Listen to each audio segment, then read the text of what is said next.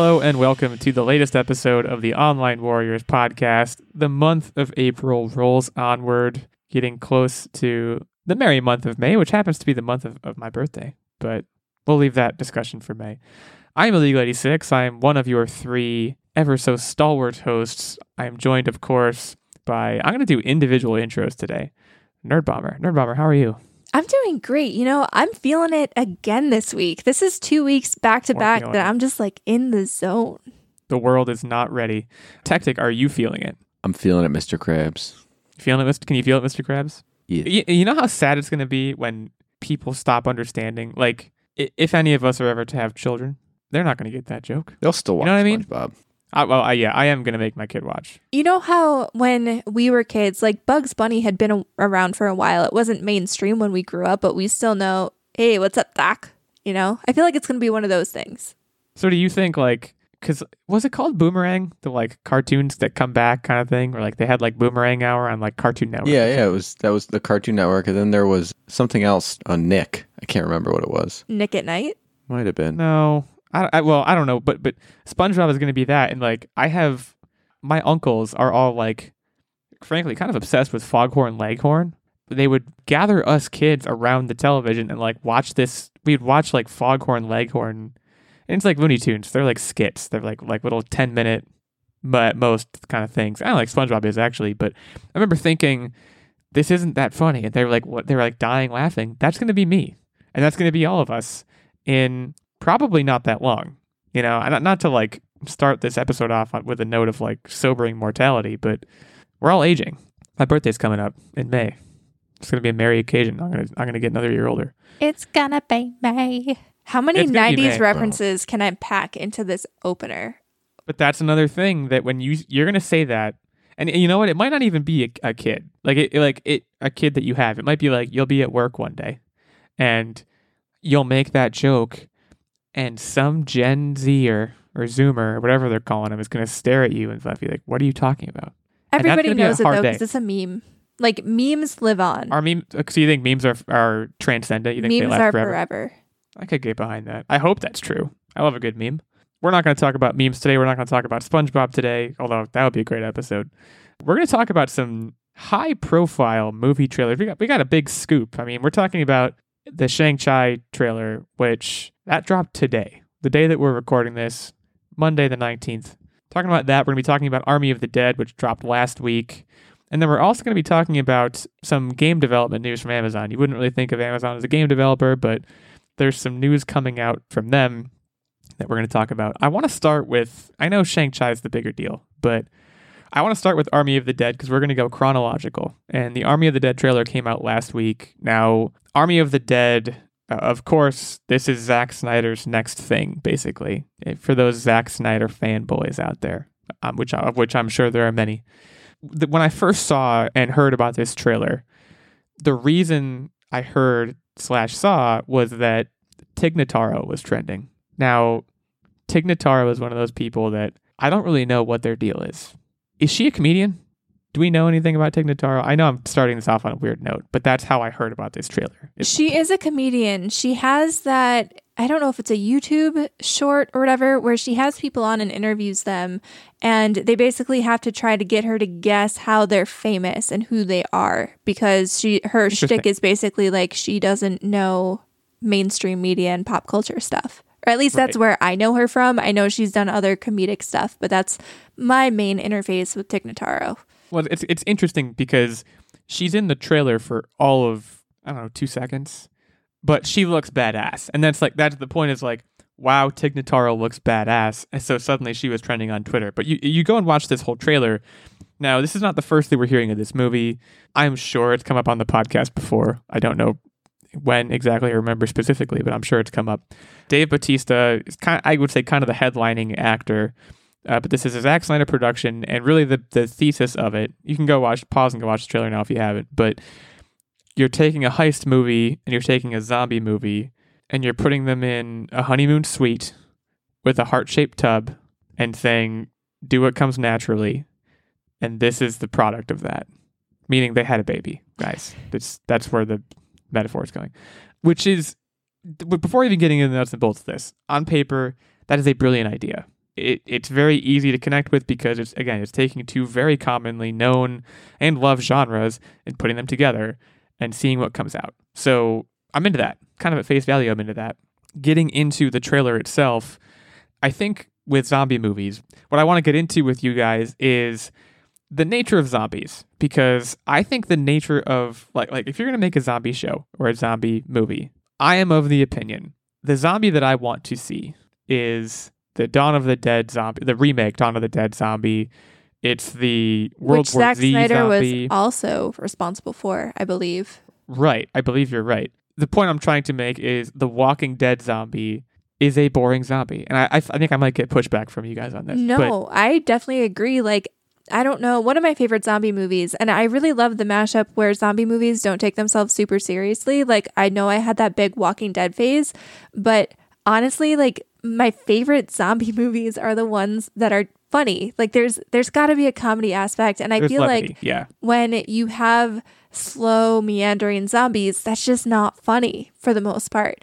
The funniest Right. zombies have been in like Zombieland, where there's multiple different types, kind of like in Left 4 Dead, and Right. they approach them all in a funny way. And I feel like everything they showed in this trailer was basically in that vein. I mean, they had a heckin' zombie tiger. You know, There's definite zombie types happening here. you guys say this, but honestly, if zombies were exclusively the geriatric style zombies, it doesn't matter. Everyone's going down either way. Okay, so you're So those are should- just as scary as. But the I'm talking model. about what's entertaining. And I feel like having the zombies that are like "Wah, wah, wah, wah," coming at you is way funnier to watch than the just turkey zombies. Ex- exactly. That s- sounded like a turkey to me. in my opinion, it doesn't matter what type of zombie it is. You can have an entertaining movie. But that said, the point at which you're introducing the zombies is really what makes it the most interesting. And that's kind of what I find most interesting about this movie is they're not introducing a outbreak. They're introducing, hey, Post. zombies happened. They're in this area. This is now kind of normal life. Go get it. And that's like a, a totally new take than what we're used to seeing, which is standard outbreak.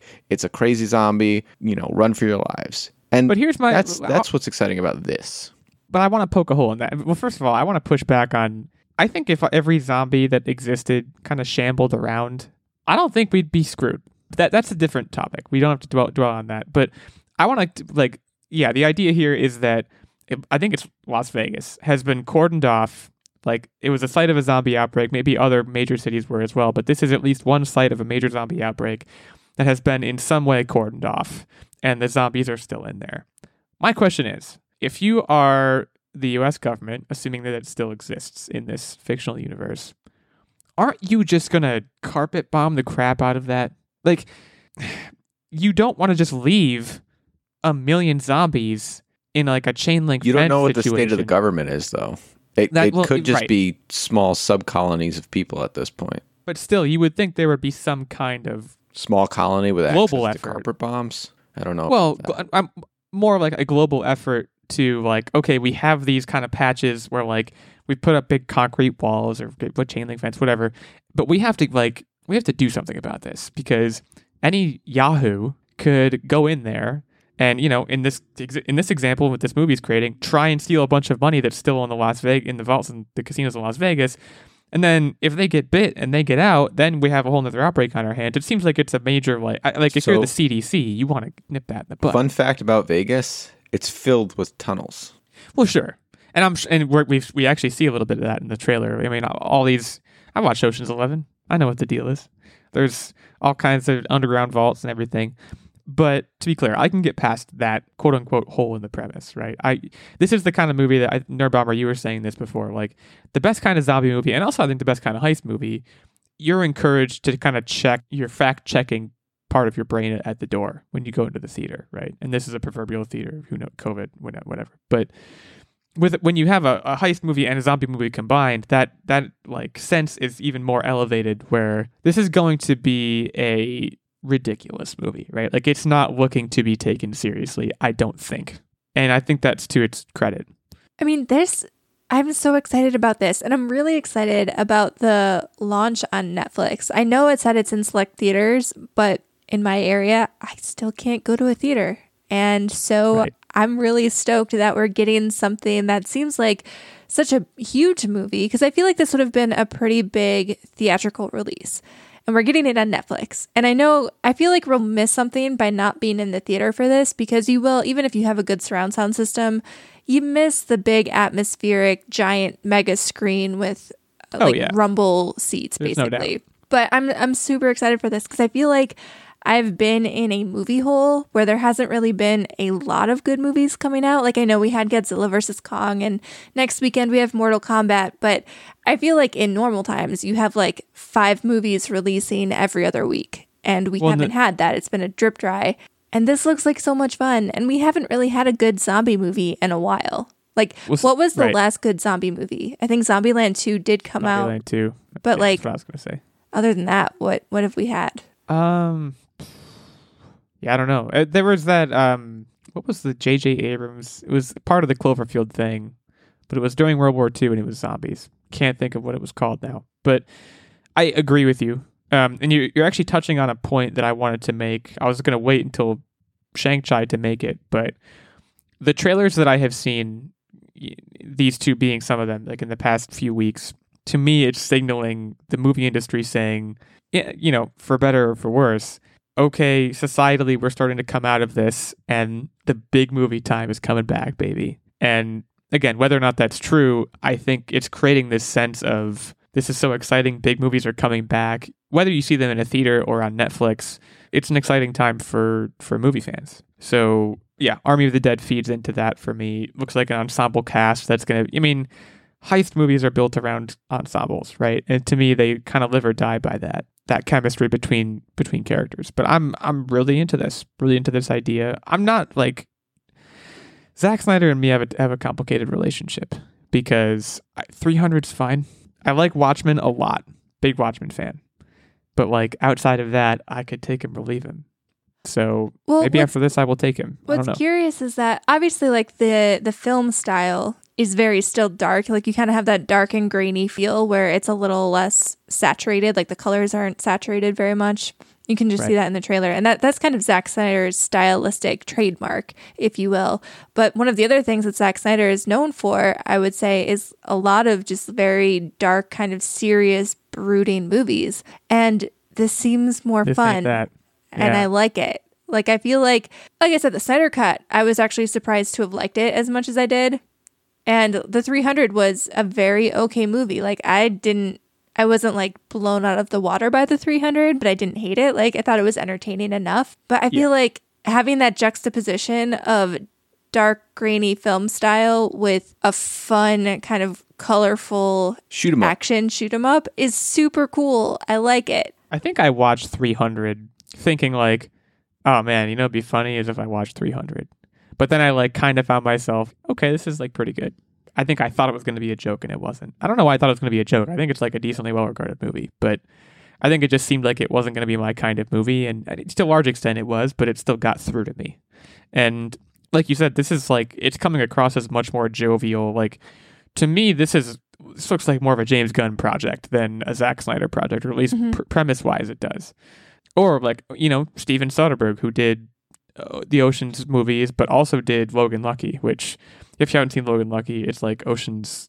It's like they redid Ocean's, but everybody's a redneck, and it's great.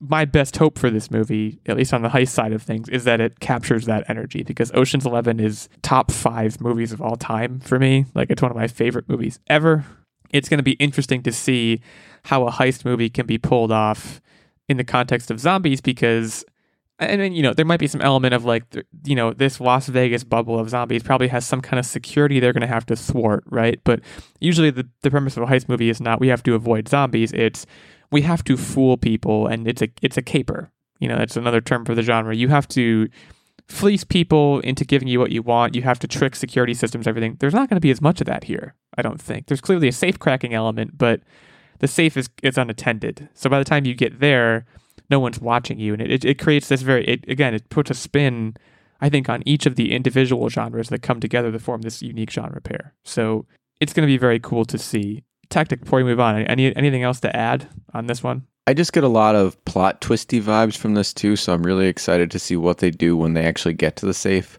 I'll bet you it's going to be something very unexpected in that safe. That just You're think it's the Oh, vibe I'm getting. I was cuz I was I thought you were going for like one of them's a turncoat kind of situation. Gonna there's gonna be some double crossing, which again is a little bit. It's certainly not really characteristic of the Ocean's movies, but it's characteristic of a lot of heist movies. So yeah, that will be something to see. I do want to give a quick shout out to Garrett Dillahunt is also in this, and they showed him for maybe like 30 seconds.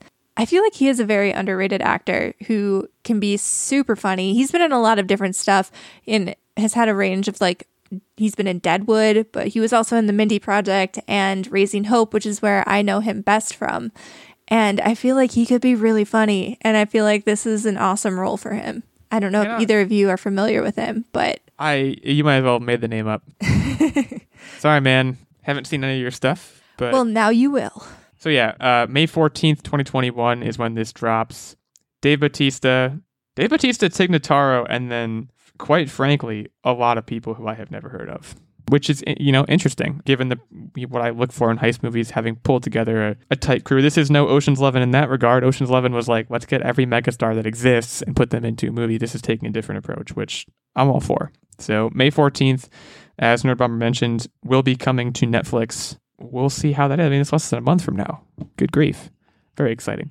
Give me good movies and give me them now. Let's let's sandwich the the trailers in between the Amazon news. So I don't. So what I remember about Amazon in terms of the Lord of the Rings is that they were developing a show that is still happening, as far as I know, and I'd be surprised if that died. At some point, and again, we may have mentioned this in the podcast. I have the memory of a goldfish, by the way, if it hasn't been made clear.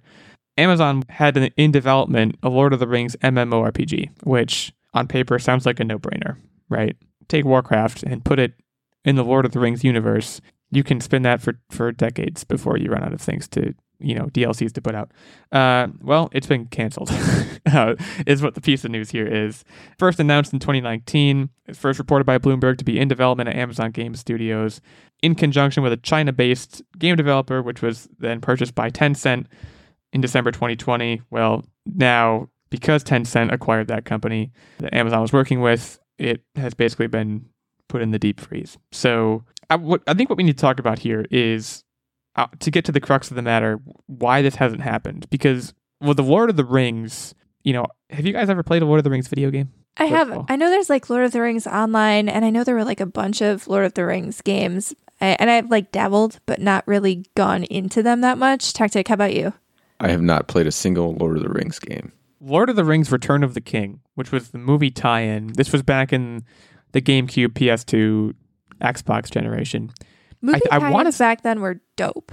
Oh, it was, I want to say I'm 99% sure one of my top 10s that I did for one of the vlogs for the Patreons, I did a top 10 video games of all time, and it, this was on there because one of the better, I mean, best movie tie in game I've ever played, hands down, bar none. But it had such great combat. Like the sword combat, you could learn you could learn combos. It had this this kind of like you could learn moves and spend experience to get moves and kind of level up, and then you would play through missions that basically mirrored scenes from the movie and string together combos, much in like an Arkham Asylum kind of way. And it was just absolutely fabulous. Now, they've since taken a turn away from the movie tie ins, obviously, since the movies have stopped coming out, and they've gone to like Shadow of Mordor, Shadow of War, I think, were the two most recent. Oh yeah, Uh, you know those have of the Rings always been on my backlog, and I have both of them. I think they were given out for free as like a game with gold or something at some point. Both of them, but like those are supposed to be really good. They're supposed to be good. I, I don't know the deal with them, but you know, right now in the hopper too, we also have a Gollum video game, which I can't remember who is doing that or when that's coming, but I know that's in the hopper. I played actually an, another really really good game, uh, and it was not a movie tie-in, but it was in the GameCube generation. Actually, it might have been before the movies came out or around the time they did. Certainly before the Hobbit movies came out, there was a Hobbit game on the GameCube, Oh, I remember that. I did That play was- that on PlayStation. and that was actually phenomenal as well. It was like a cute 3D platformer. I remember there were like a lot of giant mushrooms and like walking through the forest. it was much that was much more of like a yeah like almost harkening back to like the banjo kazooie kind of things but it was super super like the point i'm trying to make is this should be happening and whether or not it's an mmorpg I'm surprised to see so few Lord of the Rings games go out. And maybe it's because the Tolkien estate is stingy with its with its IP, but I'm not sure that that's what it is either. I think it might just be that for some reason that I'm not seeing, it's hard. But Well, I mean, honestly, if you're the Lord of the Rings IP estate holders right now, you do like you had this game coming out before the Tencent acquisition and whatever went wrong there. You had I mean, I think the Lord of the Rings online is still technically active, and then you do have It that is, yeah. Gollum video game out there. Plus, you had Shadow of Mordor. So, I mean, you you have all these games coming out. So that leads me to wonder like this is such a big IP and especially on the heels of Shadow of Mordor being such a big game and like it won a ton of awards. If you have this IP and you, you're developing a game and they've been developing this game, I think it revealed in 2018, 2019, something like that. What was Tencent asking when they re- acquired that studio that Amazon was working with that would make Amazon be like, you know what? Screw this. We're out. Like, we've been working on Yeah. this game for like three, four years, but we're done. that's a really good that's a really good question. Like, what were they asking? I want to know. But I'm like, but even go and there's another one, another game we haven't mentioned by the way, which is Battle for Middle Earth, which I think that's more of like an RTS situation. Mm-hmm. But going like what I would envision, and I, I'm sure this was not what it was because it was an MMORPG, but like thinking back to how good those movie tie-in games were. Because I also played the Two Towers. There was not a Fellowship of the Ring tie-in. I think the Two Towers kind of morphed some Fellowship content into that game. But like, if you create a game such that at the beginning of the game, you know, you play as Frodo probably, and you go get to Rivendell, and then you get to choose one of the nine members of the Fellowship to play, and then you just follow that character's path and you play that entire play that character's quest basically. That and combine all the movies. That would be a great. That, I would buy. I would. I would buy that in a second. And then you finish one character's quest, you can go back and play as another character, sometimes going through the same missions and seeing how that character is better for you. Like it just seems like it sh- it, it should be a no-brainer. You don't you don't even have to make it non-linear. Make it linear, make it fit into the existing storyline and then release DLCs for The Hobbit, release DLCs for The Silmarillion, release DLCs. There's DLCs coming out your butt with that IP. I mean, basically what the Avengers did. The Yeah, Marvel Avengers yes. game that came out, that's exactly the same premise. And I feel like, I mean, obviously that game has That had a work, rocky yeah. start, but I think that was more from Square Enix not really communicating well with their audience and things getting delayed and things not working as well as they wanted it to. But I mean, if you have all of those kinks ironed out, I think that's still a good game premise. And applying it to Lord of the Rings and being able to play through each character like that with other people, that sounds dope as hell. Dope and we're hell. we're also we're we're fur- we're much farther removed, right? Like I think, and, and you know, this was the issue I had. This was the issue a lot of people had when Avengers came out. The game, people said, "Wait a second, that's not Oh yeah, Robert the Downey Jr. That's I not, don't know if that, it's you know that's not the uncanny valley effect because they looked like people, but it didn't look like the right, Right. people. but my but my point is with the Lord of the Rings, you know, the last movie came out in like what 2003 or something. Like it's been almost 20 years now since the last movie came out. I, I think I have that year wrong. It might have been like 07. It was one of the. It was in the aughts. So I, my point is, we're far enough removed from that now, even with the Hobbit being considered, which is kind of a whole separate thing, that the character models can be more generic. You don't need to use the same voice actors. You you can give yourself some more creative freedom. You can make this the you know the scenery, the sets, the locations, they can look different than what the movie had, and people won't be as angry with you. But you can still create that cohesive experience using a, a story that you know is going to resonate with people and just make a great single player game. Like, why, why has that not been done? Is my See, question.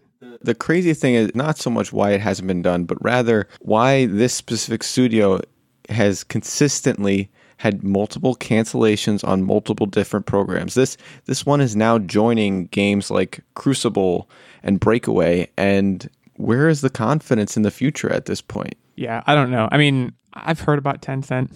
I you don't hear much about Chinese game studios. What's the story there? I agree. I I, I want to know. And are you, are you talking about Amazon? Because has Amazon put out a game?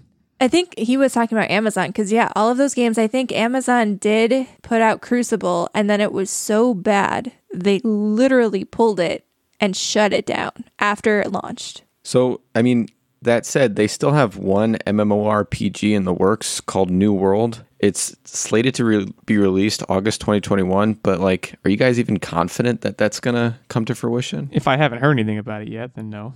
Yeah, absolutely not. I mean, with the track record here, and I know this Lord of the Rings game was primarily on the shoulders of Tencent, you would presume, or whatever negative interaction happened here, but like, oof. I feel like I have no confidence in Amazon Game Studios to do anything right now. Well, what, what if, if you're Amazon, we're, we're getting away, I guess. I, well, we're not getting away from the topic because the topic is Amazon had this had to cancel this game. But like, if you're Amazon, what is the motivation for you to get into to just open a game studio?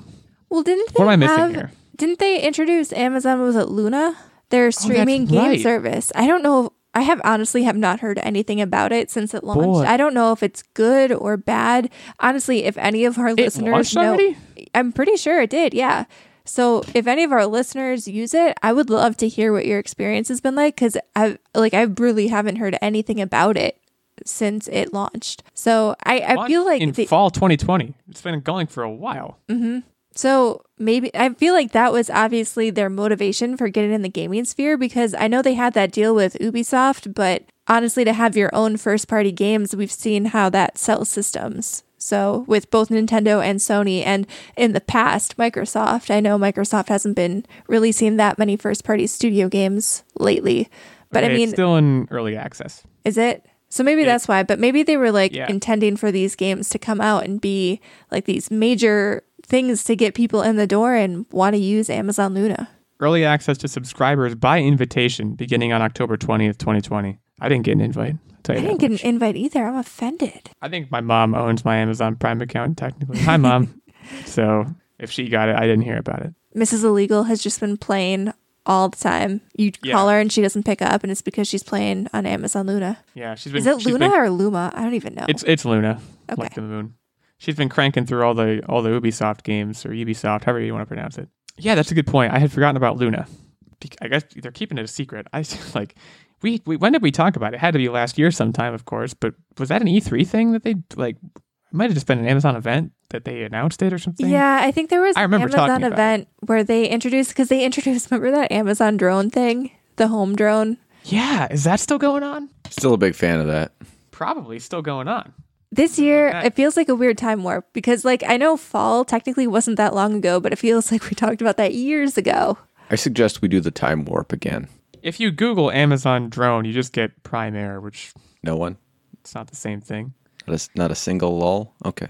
I didn't see like I know the song, but I didn't watch. uh What's the movie that song's in? Rocky Horror- do- Yeah, Rocky Horror. Rocky Horror Picture Show. What happened? Yeah, but I don't. Even, I guess the drone must have been called something because when I Google Amazon drone, it nothing happens.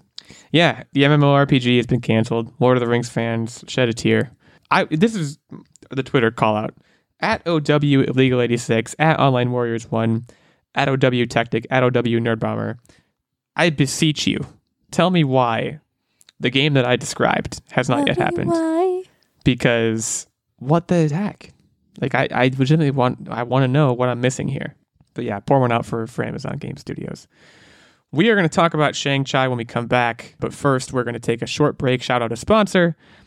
Before we do that, I would be remiss if I did not shout out our fantastic Patreon producers, Mr. Ben Shackness, Mr. Stephen Keller. Take a bow. We're here because of you. We continue to be here because of you. Uh, we continue to be here because of all of our Patreon support. Ben and Stephen, though, are are our loyal knights, our Patreon producers. As a result of their support, they get access to the monthly secret segment and vlog, of course, but they also get input into our weekly game segment, and they get this producer shout out, as well as guest segments on occasion. We also have a Squire level of support, which gets you access to the monthly secret segment and vlog, and a page level, which gets you access to the monthly secret segment. So if you like listening to the show, if you've enjoyed our banter or lack thereof, or if you've enjoyed any part of it and want to give back, want to help us keep this thing going, keep the lights on, you can head over to patreon.com slash online warriors podcast for more of the details. Thanks to Ben, thanks to Steven. We will take a short break now to shout out some sponsors, some other sponsors, and we'll be right back.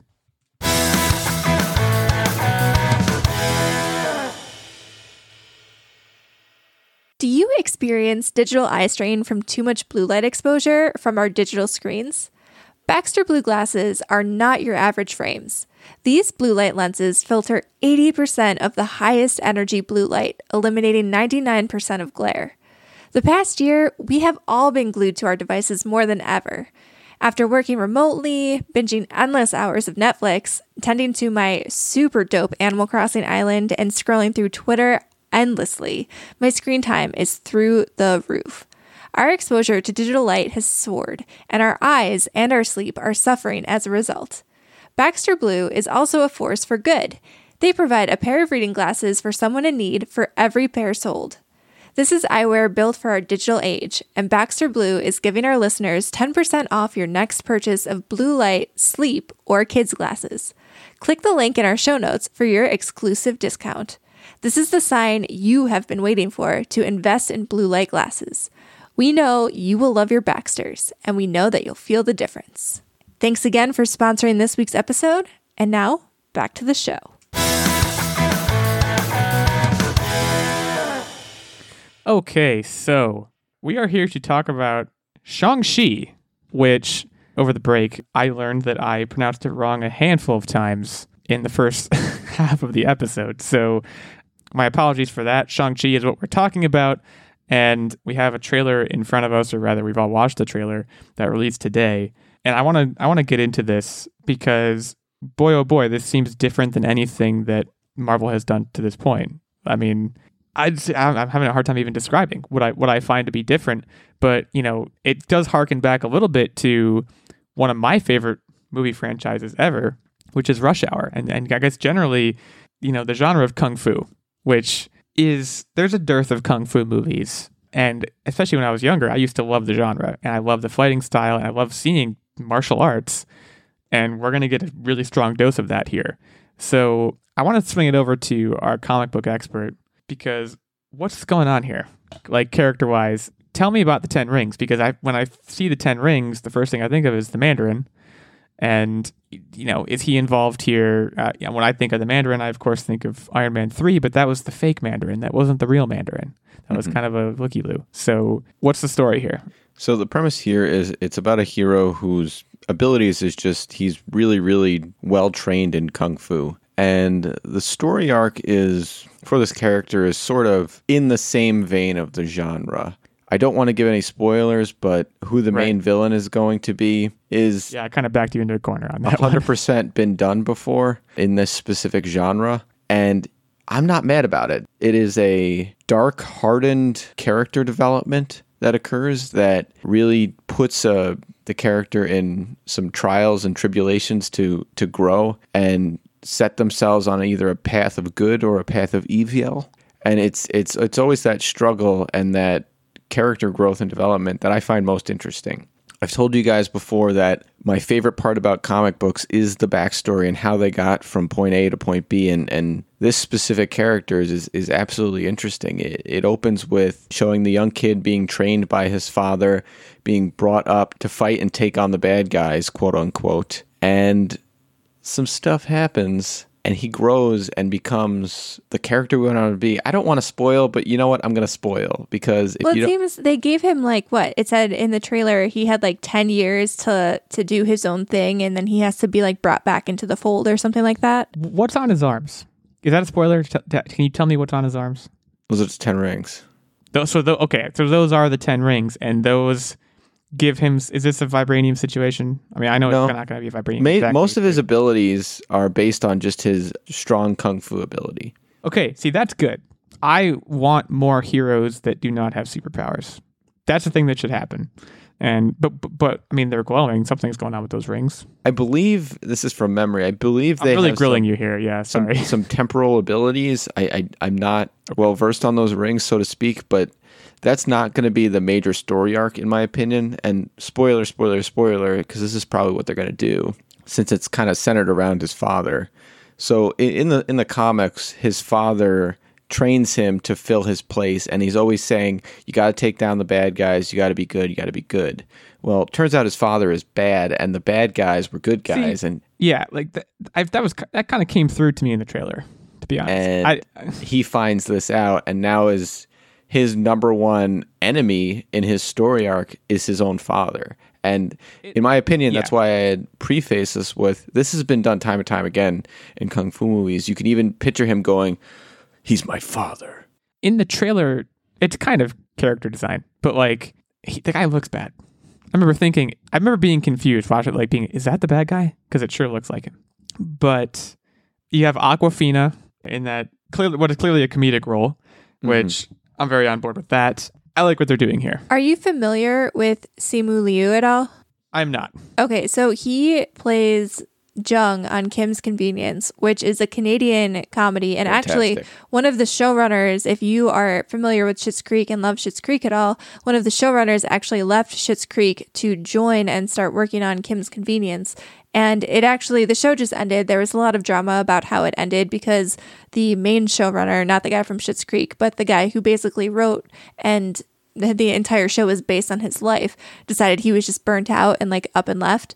But it was an incredible show while it ran. And it's probably of the shows I stumbled on in 2020 sitting at home, Kim's Convenience is arguably kind of tied, I think, with Schitt's Creek. Like Schitt's Creek was great, but Kim's Convenience was also really good. And I think the fact that Simu Liu is getting recognized because I think this is a, a really cool role, A, in that I think we need more diverse superheroes. I mean, I, I don't, I think having a kung fu master is cool in and of itself, but also the fact that he has the the background to also be a comedic actor, I think could bring something really fun because as we all know, the difference between Marvel and DC movies is Marvel movies are more fun and they tend to be a little bit more funny. So I feel like this is going to have a really big impact on what people are into because kung fu movies, not that they've gone away totally, but since Jackie Chan kind of got older, Yeah, I was I mean- say he's kind of aging out. There hasn't really been a kung fu star, so to speak. And I think hurling the giant budget of Marvel behind a fun kung fu movie. Plus, he's ripped. I mean, the dude's oh, ripped. Oh, yeah. Like, I feel like this is a really great chance for a really great actor to get a lot of exposure and potentially have a tent pole in the entertainment industry for a long time to come. And Well, right. I think it's cool. Well, and, and you know, make no mistake, the fact that I'm asking these questions, who is this guy? What's the deal with his origin story? Blah blah blah. Basic questions. That is a great p- position for Marvel to be in, right? Because I think what people don't like, you know, people have not liked about Marvel. Take Spider Man for example. Everyone knows how Spider Man started. They took a good route uh, with Spider Man, which is we're going to skip the origin story. But when you skip the origin story, there are there are narrative issues. Going through exposition in a movie is a lot harder when you skip over the character's origin, right? Well, that's why we ended up having all of these Disney Plus TV shows to give all of these smaller Yeah. characters an origin story because they kind of rushed over it and skipped it.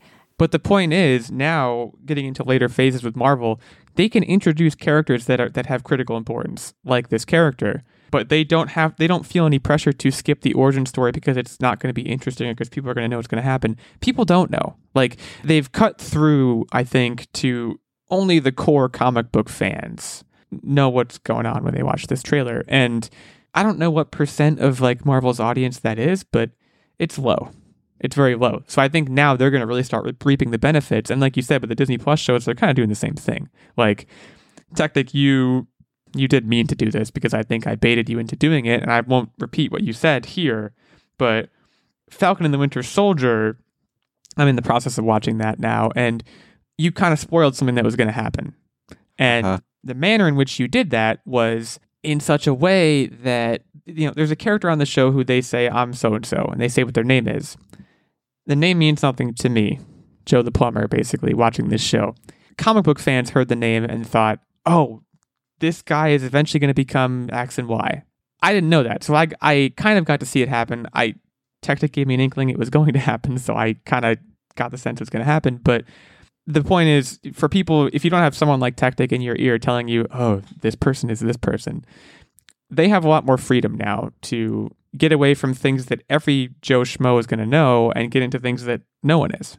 And uh, like you said, it, another great thing about this is that they can introduce uh, another diverse character and really fill out the Marvel universe and and all the while doing different things than, than what they've done. So Well, I think that's the thing I'm most excited about is that yes, this is a superhero movie, but it's going to feel different than a superhero movie because it's going Yes. to feel more like a kung fu movie. And like you said, like this is an origin story, so it's not like we had to have watched a bunch of crossover films prior to watching this to get what's going on. Like if you didn't watch any Marvel film, what I got out of this trailer was like you could walk into this movie and still be really entertained. And you Yeah. would basically be introduced to a slew of new characters, and you wouldn't have to keep track of all of these different plot lines from like 15 other Marvel movies. we're and back to a point where I the like most that. the most crossover you're going to get is a stinger at the end. I, and I expect this movie will have a stinger at the end saying, "Oh, this is how this guy meets Scarlet Witch" or something. But outside of that, we get to in this movie be in a bubble where it feels like a totally different thing, and that's that's great. And you know, the people at Marvel and I guess Disney on top of Marvel, they aren't stupid. They know that by the time Endgame, which was by the way a great movie, but by the time that rolled around, we were all experiencing fatigue and thought, okay, this is turning into the same thing and also a, a tangled mess. They have a very Herculean task now. And uh, that's when they induced the pandemic to stop movies for a while. right, right. They got Disney. Yeah, Oh God, I don't want to be the start to a conspiracy theory. Please note that this is not by any way, shape, or form a real thought or thing that is happening.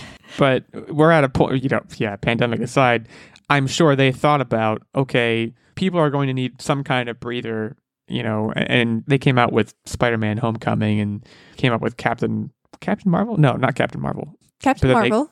Did they come up with Captain Marvel after Endgame? oh I no, think- she was before. Yeah, yeah, you're right. Spider-Man Homecoming was after not Homecoming.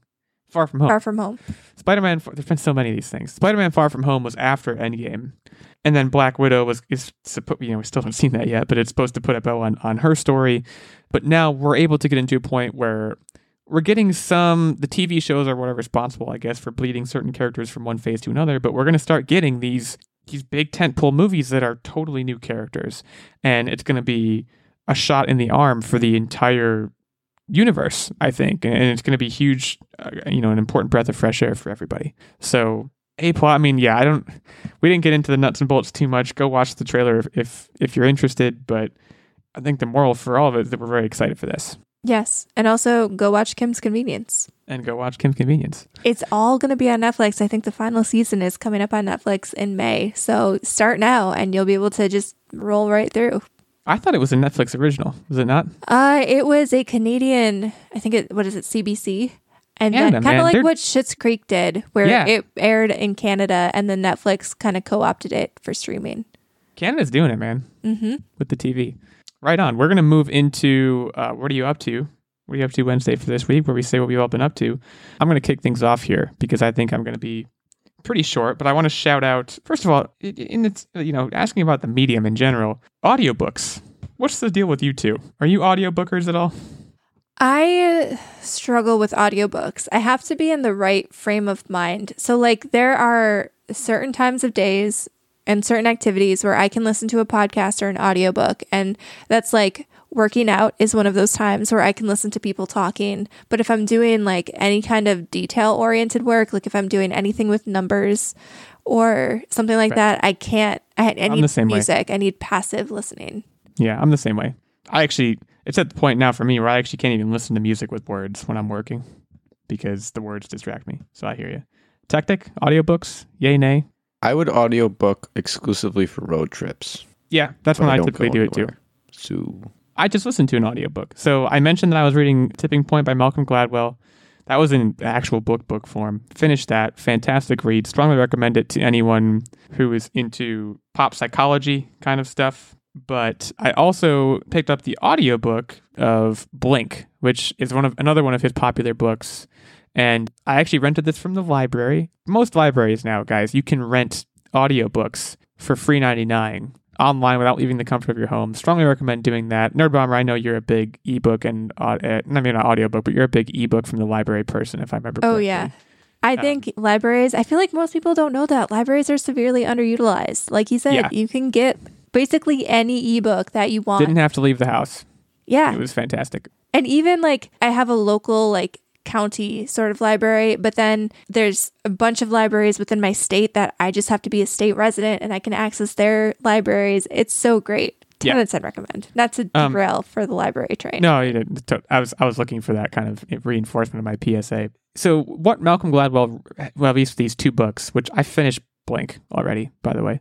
It, I would term it, it pop psychology, meaning it's Malcolm Gladwell was was and I think still is a writer for the New Yorker, and his kind of general shtick is he takes scientific studies, typically in terms of like psychology, sociology, social sciences, and he takes certain conclusions from those sorts of journal articles and things and tries to draw larger conclusions from them while also putting it into a book form that me, Joe Idiot's going to go pick up and read and learn something. And they're fa- both both of them fascinating books. I'll talk more about Blink now because it's the one I just finished, but the basic idea of Blink, and I think the subtitle of Blink is the power of thinking without really thinking. And it has to do with this idea that we all have what's called an adaptive ada- I think it's called adaptive unconscious, either adaptive, I think adaptive subconscious, one of the two. And basically, it amounts to the ability of human beings to make snap judgments and when and to what extent we should trust those snap judgments and when we shouldn't. And it's also, you know, one of the main thrusts of his kind of argument that he lays out through all these studies that have been done is as a society, we overvalue take the time, think think about things, make pros and cons lists, blah blah blah. You know, really do due diligence when making decisions. But there are some times when that doesn't benefit us as much as doing what he calls thin slicing, which is making decisions based on very small amounts of information. And there are again mountains of studies that basically say in certain situations that's the best thing for you to do. And it's a fascinating read. It's of course nonfiction if you haven't picked up on that already. Um, Honestly, I really like that because I feel like I get into this scenario sometimes when I get too much information and then I'm in analysis paralysis, is what I like to call it. Because I, I have too much information and then I can't make a decision. there's a whole section of the book about I think he actually uses the term analysis paralysis and and you know he actually frames it in the context of these big war games that took place within the US government. There were basically these large training exercises back in the early 2000s before we got involved in the the wars in the Middle East. And the basic takeaway from the war games was analysis paralysis is really bad. And they took them it took them like billions of dollars to learn that. But he's kind of again packaging up that sort of information, information from academic studies, and saying, here's what you can take away from these things, and here's what society should be taking away from them as a whole. So I'm going to be reading more of him. I'm, I've been a big fan of, of these two books, but I wanted to shout out Malcolm Gladwell. The other thing, I completely different plane of existence. One show that I just got back into, and I'm sure I talked about this last year because it was one of the many reality show phenomenon that I got hooked into during the pandemic. The Circle is back for season two. Are you guys How is watching? it? I haven't started it yet, but I want to. But I know Tactic will judge me so hard. we just watched the, we watched the first episode and then the circle does this annoying thing i have to call them out they do this annoying thing where they it's a reality show that ends on cliffhangers which is the dumbest it's so dumb They all kind of do that, though. not survivor doesn't do that Well, most of Ama- them do, amazing though. race doesn't do that i could name many more that don't do that big brother doesn't do that i don't think I think it's just the Netflix ones because the Netflix ones know that you're just gonna, you know, not hit the button to stop. so they're like, yeah, they're, they're- they're giving you that little extra push. But so we watched the first episode and then we watched the beginning of the second one because they always clean the cliffhanger up in like the first five minutes. Uh, so we just watched the first five minutes of that episode. But um, I mean, yeah, it's it, it's the same thing. But you know what? It was good the first time. Like, yeah, it's like you said. Like, there's a guilt. You're factor. lame. It's I'm still waiting for Love Is Blind season two. That was my biggest You better believe- pleasure I because mean, I, you was just like, that's "This is insane." Was I the one? Was I the one who was like, "You need to watch this," or were you the one who was like, "I need to watch this"? I can't remember. One of us was like, "This is." I think it was me. I think. I think. Well, I think so. My. I think my girlfriend at the time. Yeah, feel free to take credit. It had watching nothing to do with us sitting in the doctor's appointment and being like, what is happening here? That's how it really started. I started it, and then y'all just forgot about me bringing it up. Is that really what happened?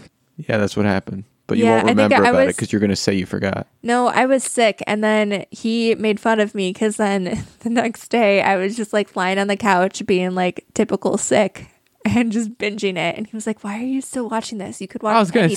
say. I remember the one thing I do remember vividly. You watched it in like one day, "Oh yeah," and but at the time, I, I swear, it. I think at the time, I'm trying to remember. No, yeah, because I think you watched it before me because I remember I started it and I and now we're getting into the weeds, but I was like, I like Carlton a lot, and you were like, keep watching because you had already seen all of it with him. Man, Love is Blind. I mean, that's not even what I'm talking about, but that show is also. Is Love and you is bet- Blind the? Oh no, I'm thinking 90 Day Fiance. That's what I'm thinking. That's the crazy show. All your shows that you guys are talking about is dumb. 90 Day Fiance is where it's at. Well, I mean, Love is Blind was basically 90 Day Fiance, but like, But, like, even like, crazier. no, Yeah, that was like The Bachelor meets 90 Day Fiance, and it was all scripted. 90 It Day wasn't Fiance, scripted though. Some of those people are still married. But all those people are like you know typical good-looking people, and, and screw that nonsense. Oh, they're farmed by talent scouts, probably. I want full-on mouth breather and person Hey. that does not breathe out of my speak a lick of English to get married in under 90 days. That's what I want to watch. That's the train wreck that I am here for. in this household, we did a little bit of 90 Day Fiance too. That's a different animal. Your description of it is not inaccurate. I will say that much. Love is Blind, though. That was, and then there was the other one, and I don't think I ever talked about this on the show, but I'll talk about it now. Netflix kind of, I don't want to say they jumped the shark, but they came, they came oh, out with Love Love is Blind. Island. Not Love, not Love Island. They came out with Love is Blind and then The Circle, and then they were like, we're going to get as horny as possible. And they came out with that show, Too Hot to Handle, which was Oh, that's literally what it was called. But it was basically Love Island. They literally put a bunch of boobs on an island and were like, don't have sex and we'll give you money. And guess what? Everyone had sex. Spoiler alert. Everyone on that show had sex. I think. I don't I didn't I, we watched one episode and we literally were like, it's too much for us to even watch. And we didn't watch the rest. But a friend of mine told me, they were like, yeah, everybody, you know, all sorts of sex stuff happened. Did the dirty. The was circle. one guy like hoping he's gonna hold out or something like that? I didn't watch it. But I, I mean, at the beginning, I know everyone's like, yeah, I don't, everyone's hot, but whatever. And then, you know, they all did it. The Circle's not like that, though. Circle's at least a little bit less horny. Go watch The Circle. I, I recommend it. It's an interesting study in uh, human interaction via social media, although it is also, at the end of the day, a reality show. So that's my update. Nerd Bummer. What's up? All right, so we actually have a pretty big update. This was a relatively new release game. Tactic and I started playing Outriders It's because dope. Oh, it is, It is on new. Xbox Game Pass. So it launched on Game Pass. I don't remember if we talked about it, but it did. And so we started playing it and we're having a lot of fun with it. I would say that the play style would probably be akin to uh, Destiny meets Gears of War because it's got the third person shooter style, cover shooter style of Gears of War. And I think People Can Fly worked on one of the Gears of War titles potentially. But, like the loot and the skill tree and all those type of game mechanics are straight That's from Destiny. Destiny. Yeah, like it, you even each which I liked. each character class that you can play as has different abilities that reminds me very heavily of what you had in Destiny, like superpower kind of deals. Right. And depending on which class you chose, you have different abilities. And so I picked the Devastator class, which is more of like a tank kind of character, because that's that's what I always play. That's what I do. I get in people's face. And I picked the trickster, which is more of like a quick assassin Right. Uh, deception type dude. Like the hunter in Destiny. to Yep, keep and that's on what I Destiny. want for in Destiny initially. Actually, I went back and did the warlock, but that's a story for another day. And Right, I will sorry. say, I know you really liked Destiny Illegal. And so I was I, would into that say for a while. one of my biggest knocks on Destiny was that it was very difficult to get into the story because at least in the original iteration of Destiny before they started patching it and stuff, the story wasn't very fleshed out. They kept sending you to go like on the internet to look up stuff about the story and to learn about the lore. And that's not my thing. Like when I'm playing a game, tell me the story. I don't want to have to then go after I'm done Right. playing and take like 2 hours to do read up everything. Yeah, I don't Yeah. want to do that. So I think one of the other comparisons, and I think I tweeted this as well, was that I don't know if you guys remember Defiance at all, but it was a sci fi TV show that then they tried to make an integrated game experience. That I was. I think it, it came out in like the 360 era. And it was basically, it was like a predecessor to Destiny where it was an MMO RPG type experience, but it was so bad. And the show, the TV show also died, but the the general plot of it was that they were on this planet and big bad creature alien things were plaguing humanity and you had to go take them out and it was another looter shooter type thing.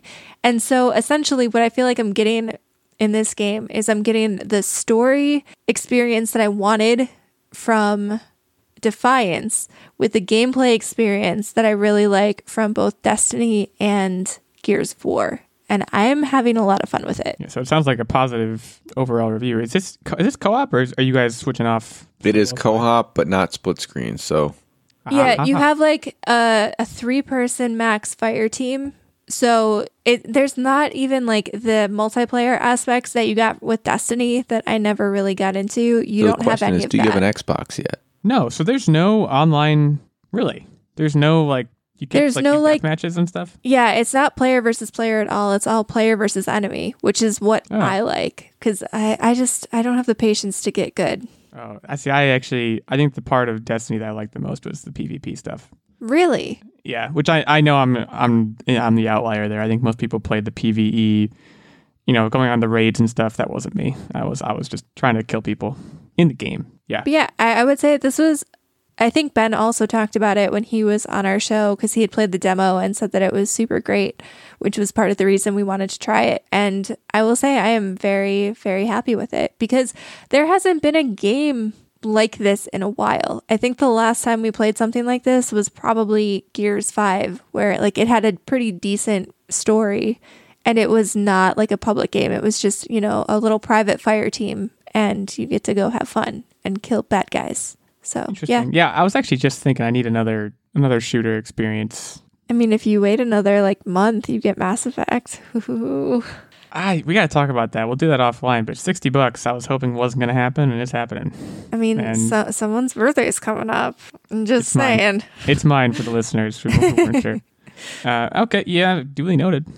Tactic, anything to add on the Outriders thing? I'd nerve. I don't know if you were done either. Sound like you said you had a big update. Well, the Outriders was the majority of my update, but in addition to that, we've also been catching up on Invincible, as well as we watched a semi-depressing movie starring Ted Mosby from How I Met Your Mother, Josh Radnor is the actor. and um, I forget what the name of the movie was. Social People, I believe. Yeah, it was a movie called Social People, and it's basically about a guy's marriage falling apart and him just starting off of what might be an affair, and then they just fall for each other. So weirdly, Whoa, spoiler. I mean, it's obvious in the trailer. It's not a spoiler. They ba- Social animals. Social animals. Thank I you. tried. I, I tried to one of Google those social where they- people and it wasn't working. it's one of those movies where they show the entire plot and all of the funny moments in the movie in the trailer. So then when you watch the movie, you're like, oh, all right, I saw everything coming. It was one of those, you know how like Garden State is one of those movies that's like it's not a feel good, but it's not a feel bad. It's just like a feel. It's just a feel. Yeah. They- it was one of those type of movies, and weirdly, like I like that kind of stuff. I feel like Tactic always thinks it's a little bit of a bummer because we watch. Well, right now they're typically like the indie movies, you know, and there's not a lot of new movies coming out. So now we're like really delving in the indie bucket, and that's what's left. Garden State is really good, by the way.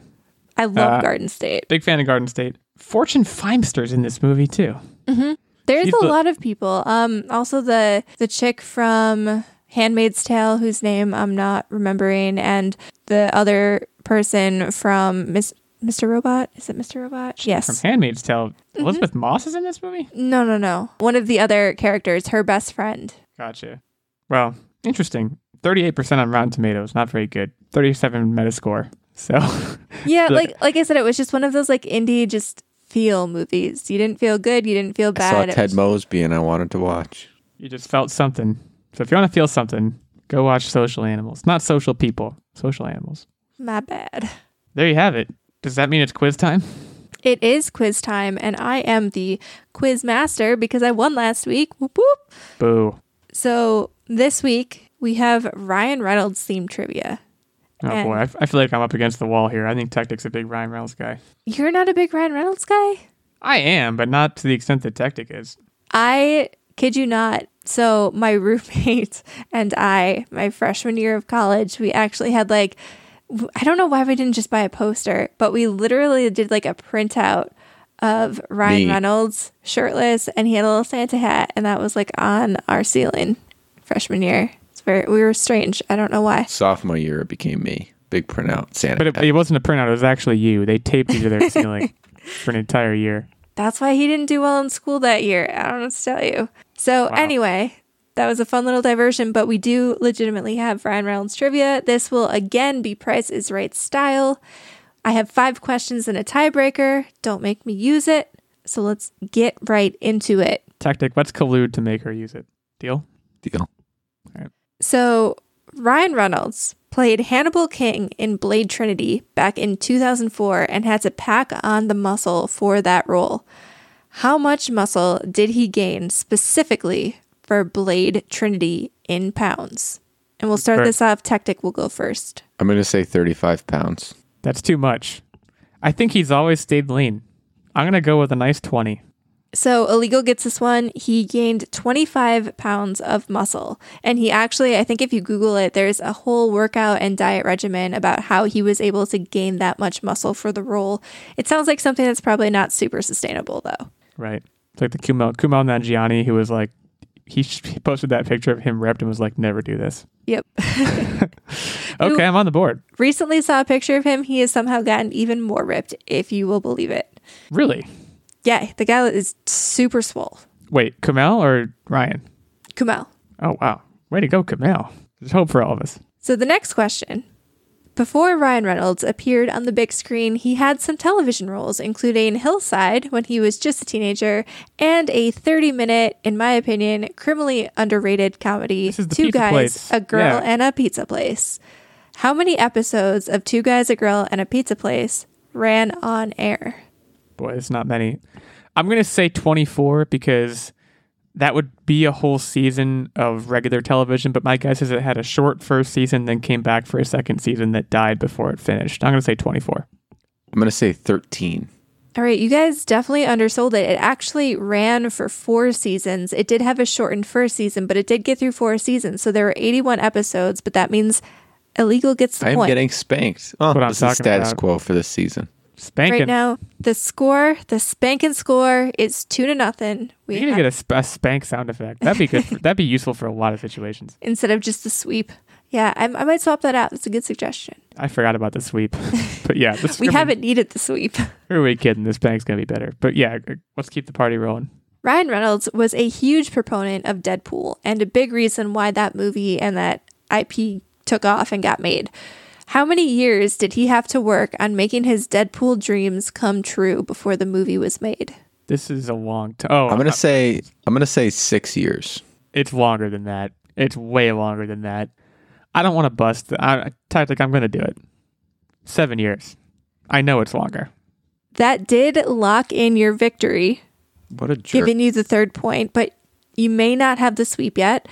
But yeah, it was It's bank. 11 years. He worked and petitioned for 11 years to get Deadpool into movie format. That wasn't a terrible Wolverine version. If I, by the way, if I do pull off the spank, I'm going to provide my own spank sound effect. So let I'm that be an incentive. scared, but also curious. Let's find moving out. on. Yeah, let's move on to the next question.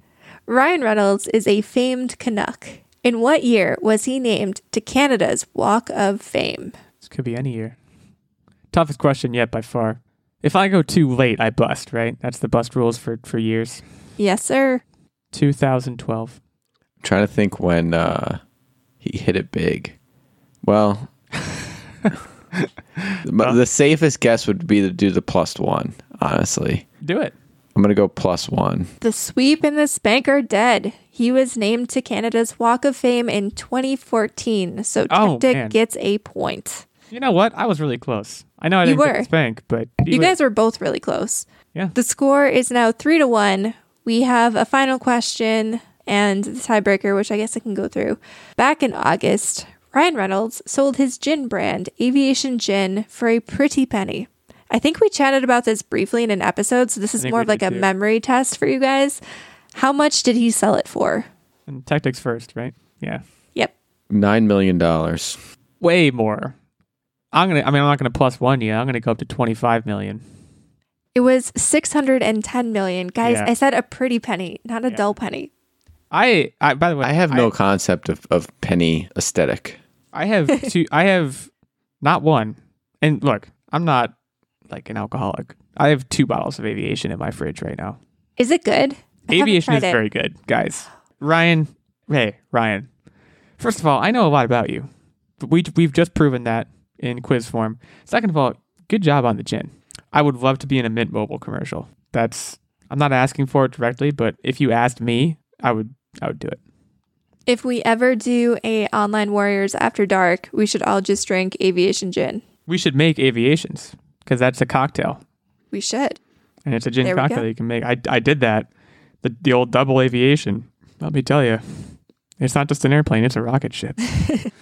uh, we want to thank everybody for showing up, listening, sticking with us to the end here. I will be the quiz master next week. I ha- I'm at uh, six and two. Nerd Bomber at five and two, and Tactic three and four. Tactic once again shambling back to the drawing board, trying to figure out what went wrong. But uh, we'll see next week if you can right the ship. And uh, we'll hopefully see all of you next week as well. It's been another fantastic episode of the Online Warriors podcast. We'll for sure see you again next week. And uh, stay healthy, stay safe out there, and be kind to each other.